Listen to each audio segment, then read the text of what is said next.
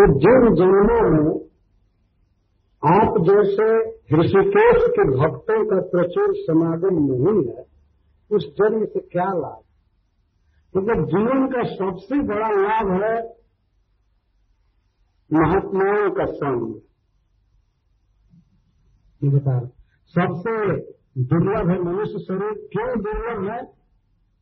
क्योंकि इसी शरीर में भगवान के भक्तों का संग हो सकता है, प्रचुर संग हो सकता है। और दो लोक में प्रचुर शुरू नहीं होगा। भोग भी हो तो बस हरे कृष्ण हरे कृष्ण, आप अपने काम में हो, अपने काम में है, उतने इतना काम है, उतना अपने की कोई फुर्सत नहीं है।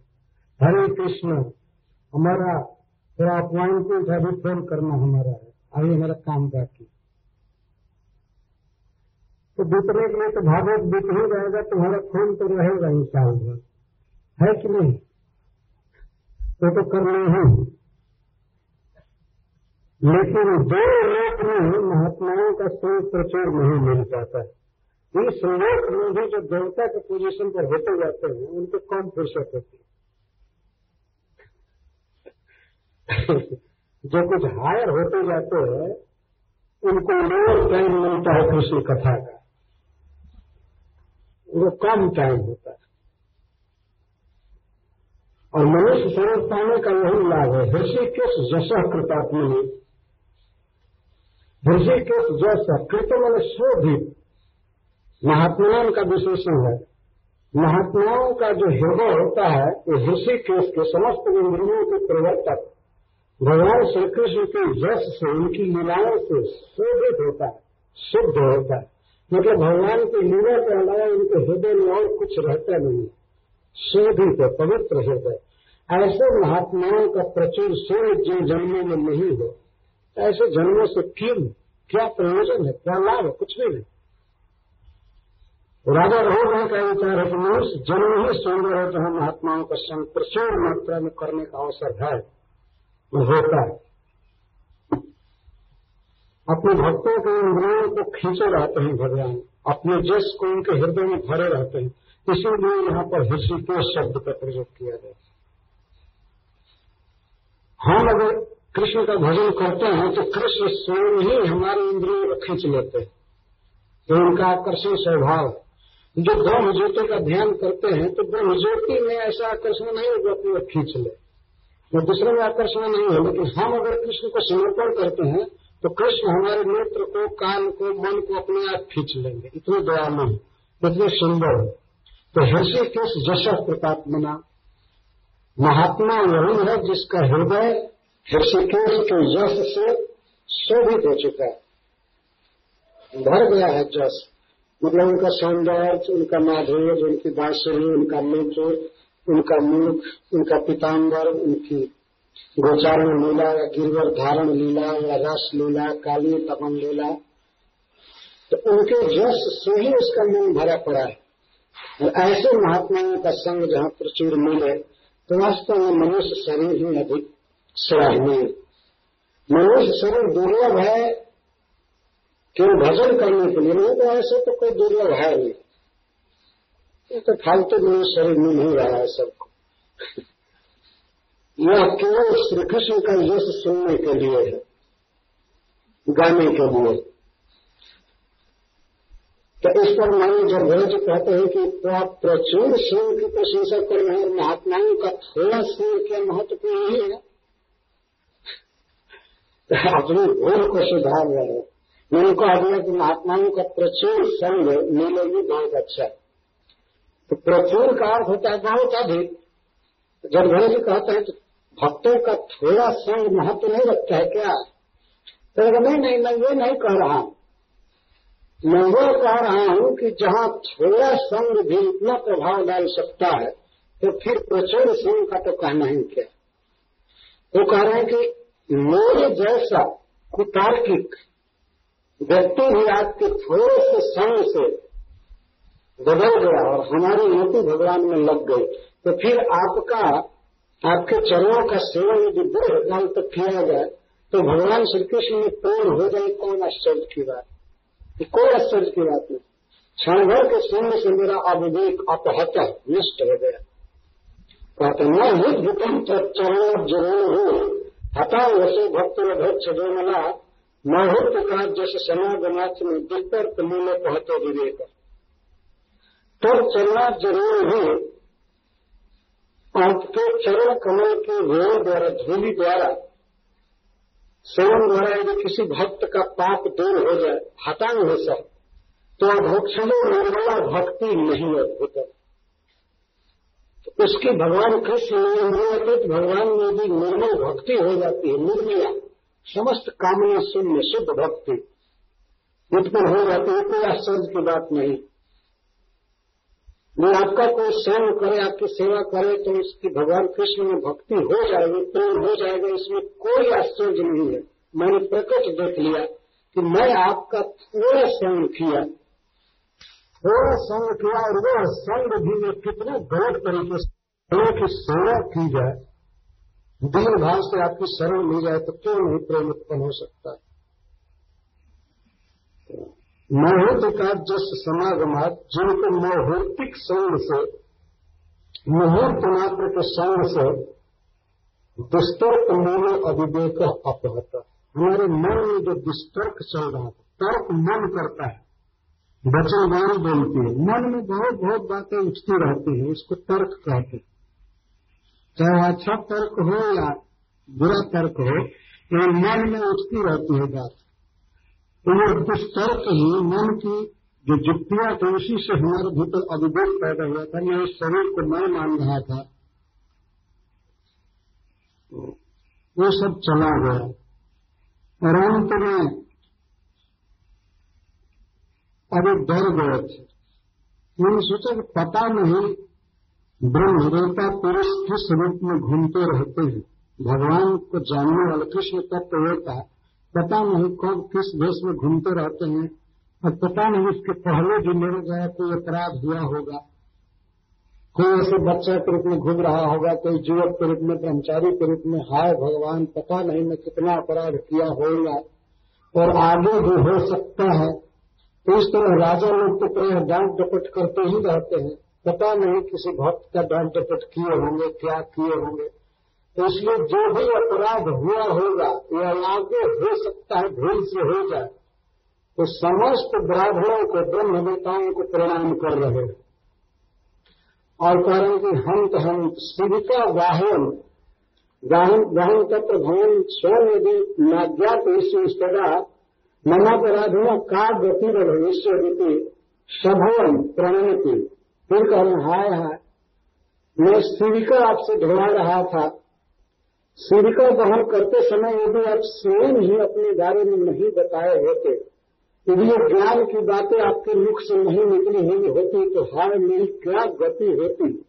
मैं किस घोर नरक में गिरता? तो आपने मुझे बचा लिया कृपा करके। मैं तो आपसे पूछना नहीं गया, जिज्ञासा करने नहीं गया। उल्टे आपके कंधे पर पालकी चढ़ाया, चढ़ा का ऊपर से आप छेद किया, हाय हमारी क्या गति हुई होती?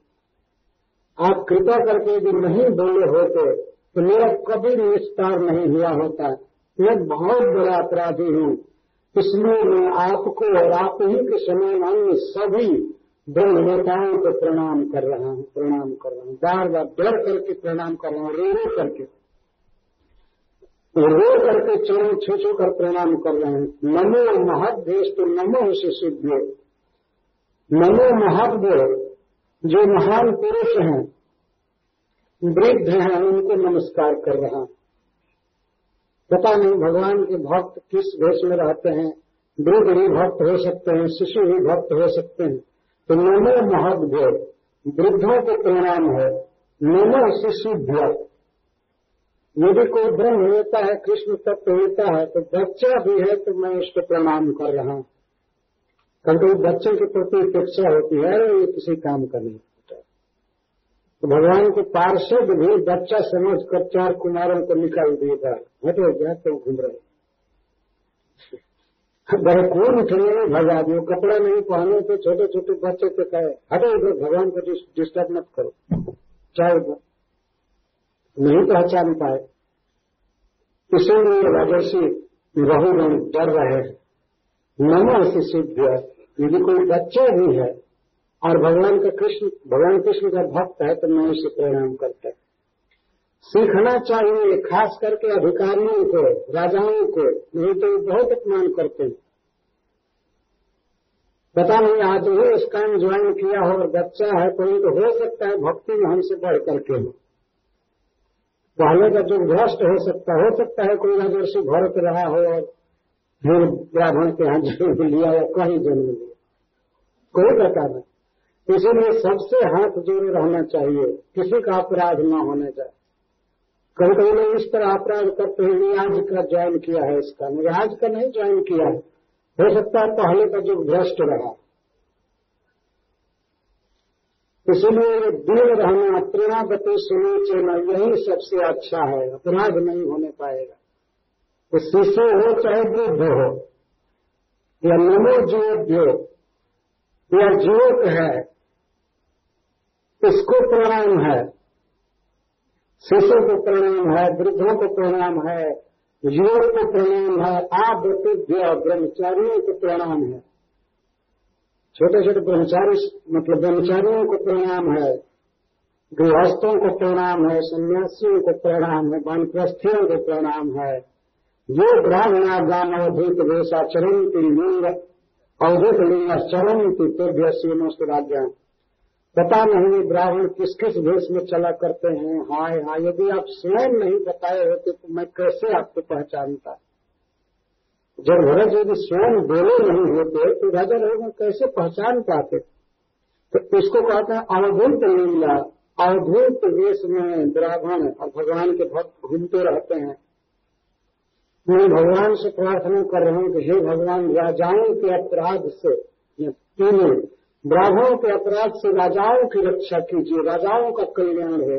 ज़्यादा अपराध राजा करते हैं। अगर राजा नहीं होते तो पालकी पर चढ़ते नहीं। और चढ़ने पर भी पालकी हिल गई होती, राजा नहीं होते तो जांचते नहीं। राजा पना का अभिमान बहुत दुख में डाल देता है। राजाओं का सिर मस्त कल्याण हो। उन ब्राह्मणों से, भक्तों से राजाओं का कल्याण हो। लेकिन राजा अपराध न करने पाए।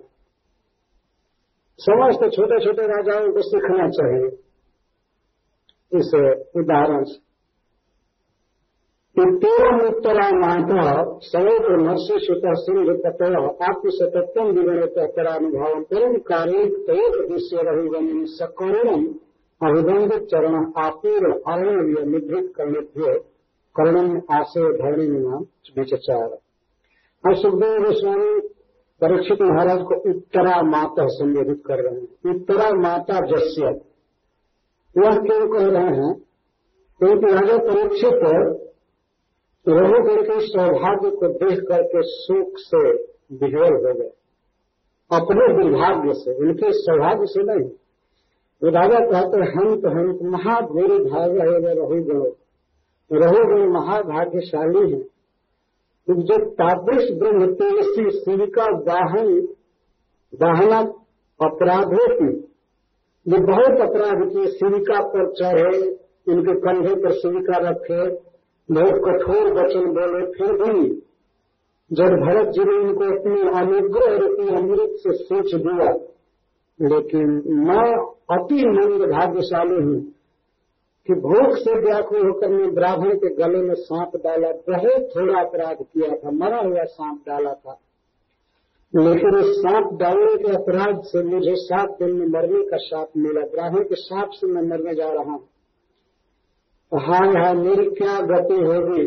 धन्य है राजा रहुगण मैं तो बहुत पापी हूँ बहुत अपराधी हूँ। ब्राह्मण मुझे क्षमा ही नहीं कर सका।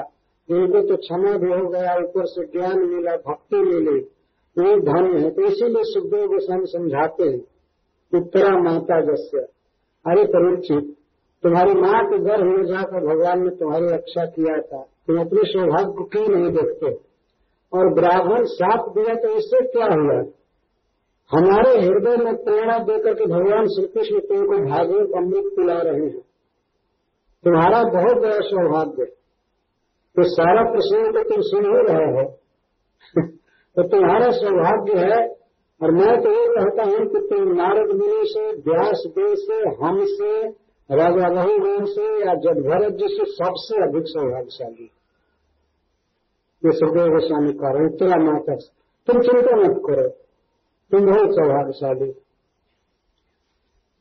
तो इस प्रकार से संबोधन करके कहते हैं कि वो पुराण भाव से ब्रह्मर्षि सीता वे ब्रह्मर्षि तनय जब भरत जी महान अनुभव वाले, अनुभव करके भक्ति, ये महान भक्ति है, ज्ञान है।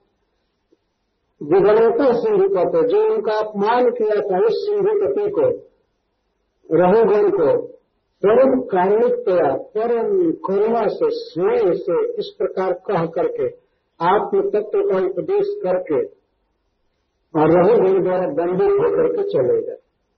रहुगण में सकरुण अभिबंधित चरण रहुगण सकरुणम सस्नेहम सर्वेगुण यथा भवती तथा अभिबंधित चरण जब भरत जी ने कहा कि अच्छा रहेगा अब मैं चलता कोई अपेक्षा नहीं, कुछ भी नहीं। ऐसा नहीं कहा जब भरत जी ने कि अच्छा राजा रहेगा तुमको मैं ज्ञान दिया। और अब मेरा कुछ बाकी है, दस लाख का चेक काट दो और जाओ और हमारा भी काम हो तो उन्होंने कहा कि अच्छा मैं चलता हूँ। तो जब चलने के लिए तैयार हुए तो राजा रघुगण रोने लगे। जैसे परम श्री हमारे पिता के पास से पुत्र गिरा हो रहा है तो इस तरह से रोने लगे, अपना अपराध याद आ रहा बार बार हमने क्या किया है इनके साथ, और उन्होंने कितनी कृपा किया। तो सकरुण ससिंहम समुद्रम दंडित चरण। क्योंकि चरण के दंडने के साक्षात तो समय महाराज रहे रो रहे थे स्नेह के कारण रो रहे और जब भरत जी ने अपना वर्तमान निर्देश नहीं बताया, कि मैं किस गाँव का हूँ कहाँ कहूँ नहीं तो फिर ये संवाद फैल गया तो दुनिया में बहुत लोग आया करके, भीड़ करके डिस्टर्ब कर। कोई पता नहीं बताया। और वो चले गए। इच्छा होती है कि राजा का संग करके भी इससे कुछ लेने की इच्छा उनको कोई नहीं हुई? तो कहते आपूर्ण अरणय आम सम्यक पूर्ण अरणय जैसे किसी समुद्र में जल भरा हुआ पार, इस तरह से जब भरत जी में अनंत सुख भरा हुआ भगवान उनके हृदय में तो पूर्ण समुद्र की तरह थे उन्हें किसी वस्तु की कामना नहीं थी। क्यों चाहे निवृत्त कर्म से उनकी इंद्रियों में सुख था आशय सुख था, भगवान भरे हुए थे। कुछ भी इच्छा नहीं, कुछ भी मान सम्मान नहीं इमान धार्मिक विचार और फिर जैसे पहले थे, वैसे धरती पर घूमने लगे। कहाँ गए, कहाँ जा रहे हैं, राजा ने से नहीं बताए नहीं बताएगा हमारा वहाँ पर प्रोग्राम होने वाला है आना वहाँ ज्वाइन करना है करना हो करना सो गए और जीवन में बस इतना ही बोले से बोले नहीं। और किसी से। योग्य अधिकारी मिला। कई प्रश्न होता है कि राजा रघुवीर पर क्या प्रतिक्रिया हुई क्या किए? तो कहते सौवीर प्रति अपी। सौवीर प्रति अपी का अर्थ है, जो भरत जी हुए था, जो वर्णन किया गया सौवीर प्रति भी वैसे ही हो गए। वो भी आपूर्ण और वो भी ठीक वैसे हो गए। ऐसा कहा गया है कि पारस पत्थर स्पर्श मणि में और साधु में बहुत अंतर रहता है। स्पर्श मणि लोहे को सोना बना सकता है। लेकिन लोहा को स्पर्श मणि नहीं बना सकता ये साधु जो है किसी को अपने समान बना देता है। पारस पत्थर पारस पत्थर नहीं बना सकता है लोहा लेकिन साधु तो अपने समान साधु किसी को बना देते हैं। तो अपी शब्द बता रहा है कि जैसे जज भरत जी हैं, वैसे राजा रहे होगा देखिए क्षण में वैसे क्रोधित हो रहा है कि देह आत्म बुद्धि थी सब कुछ था लेकिन क्षण भर में दूसरे जड़ भरत हो गए। सृजन समावत परमात्म स्वतत्व इस सृजन से, सज्जन से महात्मा से भगवान श्री कृष्ण का तत्व उन्हें प्राप्त हो गया, और आत्मीय अविद्या अध्यारोपिता जो देहात्म विसर्जन। अज्ञान से जो देहात्म बुद्धि थी, उसको उन्होंने छोड़ दिया। देहात्म बुद्धि खत्म हो गई। और वे भी इसी तरह से धारणा में चार घूमने लगे। और वो सिंधु समुद्र नहीं लौटे। राजापना का ईमान खत्म हो गया और अब राज भोगने गए नहीं। उन्होंने सुना कि जो हरिण में आसक्त होकर के हरिण हो गए थे तो अब मैं क्यों राजा बनने जाऊँ? अग्निवेश हो जाएगा। तेरह महीने भगवदास पास भाव राजा चकित हो गए परीक्षित महाराज। तो सुखदेव स्वामी कहते हैं कि हे राजू, यही तो भगवत आश्रित के आश्रित का प्रभाव है। भगवत आश्रित कौन है? जड भरत जी, और उनके आश्रित रघुगण भगवान के भक्त का आश्रय लेने पर यही प्रभाव होता है, यही प्रभाव पड़ता है। इसको कहते हैं साधु संग ये भी दूसरे जड़ भरत हो गए। पूरा मुक्त, पूरा सुखी हो गए। महाराज परीक्षित पूछेंगे कि मैं इसका अर्थ नहीं समझा भवाटवी का, सुखदेव गोस्वामी से, इसको कृपया खोल कर बताइए। तब आगे प्रारंभ किया जाएगा। हरे कृष्ण। जय भागवत परमहंस जड़ भरत जी के अत्यंत प्रभावशाली वचनों को सुनकर सौवीर पति रहुगण भी परमहंस हो गए। इसीलिए यहाँ अपी शब्द का प्रयोग किया गया। जो स्थिति जड भरत जी की थी, वही स्थिति जड़ भरत जी के संग से राजा रघुगण की भी हो गई। तो वे उनसे भगवत तत्व का ज्ञान प्राप्त करके और अपना स्वरूप समझकर अविद्या से जो आरोपित देहात्मति थी, उसको त्याग दिए विश्व देह में आत्मबुद्धि, यह अविद्या से होती है। अविद्या का अर्थ होता है न न ज्ञाते जया इति अविद्या। जिसके चलते हम किसी वस्तु को नहीं जान पाते हैं, उसको अविद्या कहते हैं।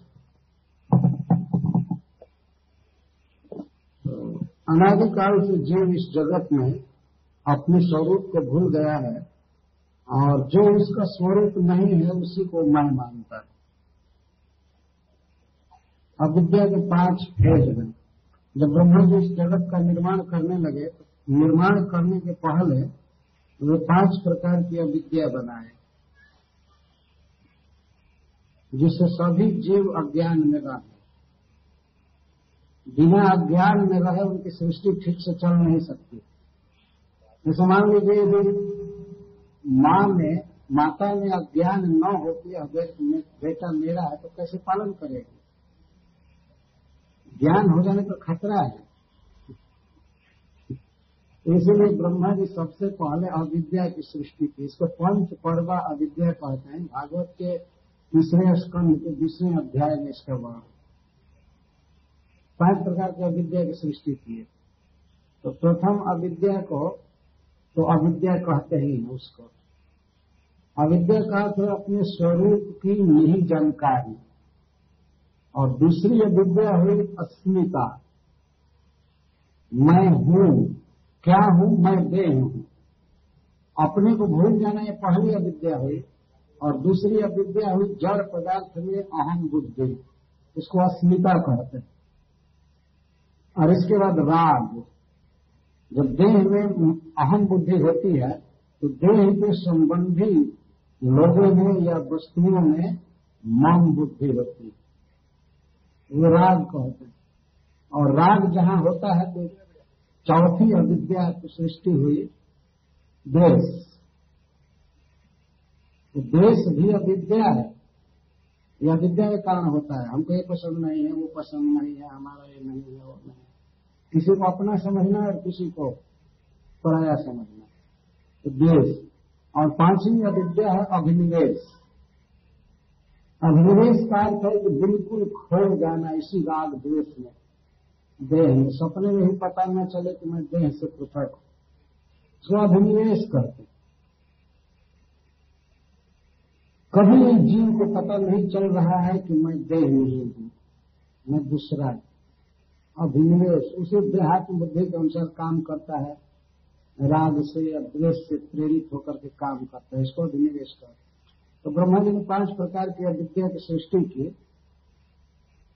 इस जगत को स्नेह की डोरी में बाँध कर रखने के लिए।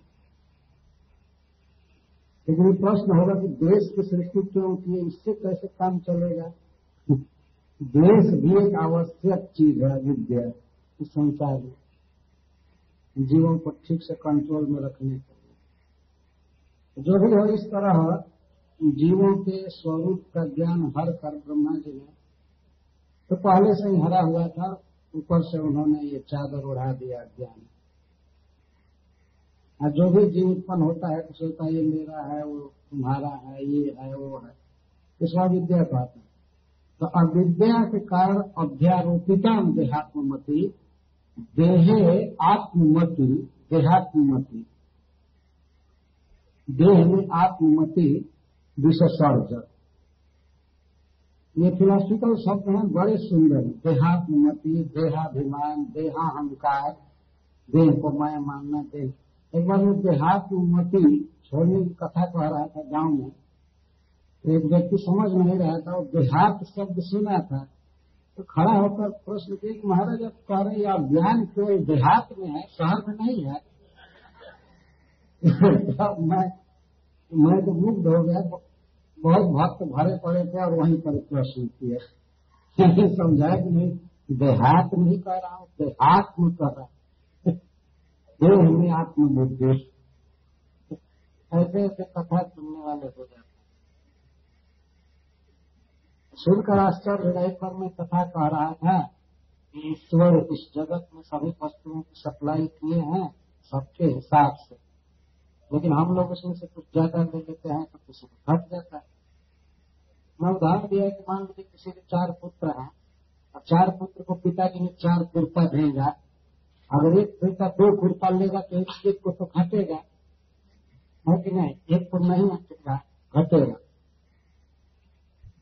ऐसा उदाहरण न देकर के मैं उदाहरण दे दिया, मैं पहाड़ में कथा कर रहा और मैं कह दिया कि मान लीजिए हमारे चार पुत्र हैं, और हमने चार कुर्ता भेजा। अगर हमारे पुत्रों में से कोई एक दो कुर्ता ले लेगा तो एक को तो घटेगा। मैं तो समझा रहा था, कथा खत्म हो गई। तो दो आदमी गली में से जा रहे थे। हम जिस घर में ठहरे थे, उसी गली से वो पार कर रहे तो एक कहता है, भाई, आप कहते थे कि महाराज जी ब्रह्मचारी हैं, और वो कह रहे हैं कि हमारे चार पुत्र हैं।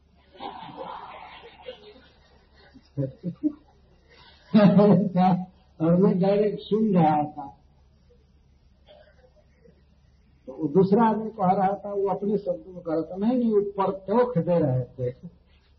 वो परतोख दे रहे थे मतलब निष्ठान दे रहे थे। ना ना तुमने सुना नहीं, वो कह रहे थे कि मांग लीजिए। मांग लीजिए हमारे चार पुत्र तो, तो मांग लेने के लिए कहे तो बाद में दूसरे दिन सवेरे इसका निराकरण करना पड़ा। ये प्रश्न हमारे पास पहुँच। चाहिए वह पहले के विवाहित है कि आपके पुत्र हैं? कहा नहीं। नहीं ऐसा आपने रात में कथा में कहा था। तो वैसे श्रोता मिल जाएँगे? अच्छा समझाया जा सकता है। दूसरी बात भी नहीं समझते। देहात मती और देह में आत्म, आत्मबुद्धि, इसको विशेषर्ज त्याग दिए। इस प्रकार का प्रभाव होता है भगवदाश्रित का आश्रय लेने पर। राजा रहुगण का यह प्रभाव है। एवं हिंदू को भगवदाश्रिताश्रित अनुभाव। यह साधारण बात नहीं है कि आधा घंटा, एक घंटा के प्रवचन से देहात्म बुद्धि निकल जाए। कई वर्षों तक इस बात को सुनते रहने पर भी नहीं मते निकल रही है। है कि नहीं? है। We are not this bodies यह हुआ लेकिन थोड़ा भी अगर बॉडी में कोई टच कर जाए, कुछ कर दे तो सांप जैसा क्रोध प्रकट है। क्यों ऐसा बोला क्यों ऐसा बोला आत्मा को क्या हो गया? तो हम कहते हैं कि हम शरीर नहीं है, लेकिन सारा कार्य शारीरिक प्लेटफॉर्म पर कर रहे हैं। भूख लगना, प्यास लगना, सो जाना, आत्मा को नींद की क्या ज़रूरत? वो कथा में भी सो रहे हैं। अरे बोल, जगाइए उनको। आत्मा को नींद की कोई आवश्यकता नहीं है। हमारे यहाँ कहते हैं, कथाकार कहते थे कि कथा में दो बहने आती हैं श्रोताओं के ऊपर। उसको भोजपुरी भाषा में कहते हैं झूठे झपेड़ी। झपड़ी मतलब झपाया जाना, निद्रा, और एक झूठी में तो किसी पर निद्रा आ रही है, कह दीजिए कि आप सो रहे हैं। पहले तो निद्रा आएगी, झपाइनी आएगी, उसको कहते झपाइनी। झपाइनी पहले निद्रा में डाल के जब पूछा जाएगा कि आप सो रहे हैं तो झूठ में बोलेगा। नहीं, कोई नहीं कहता है कि हाँ कुछ नींद लग गए। कोई नहीं कहता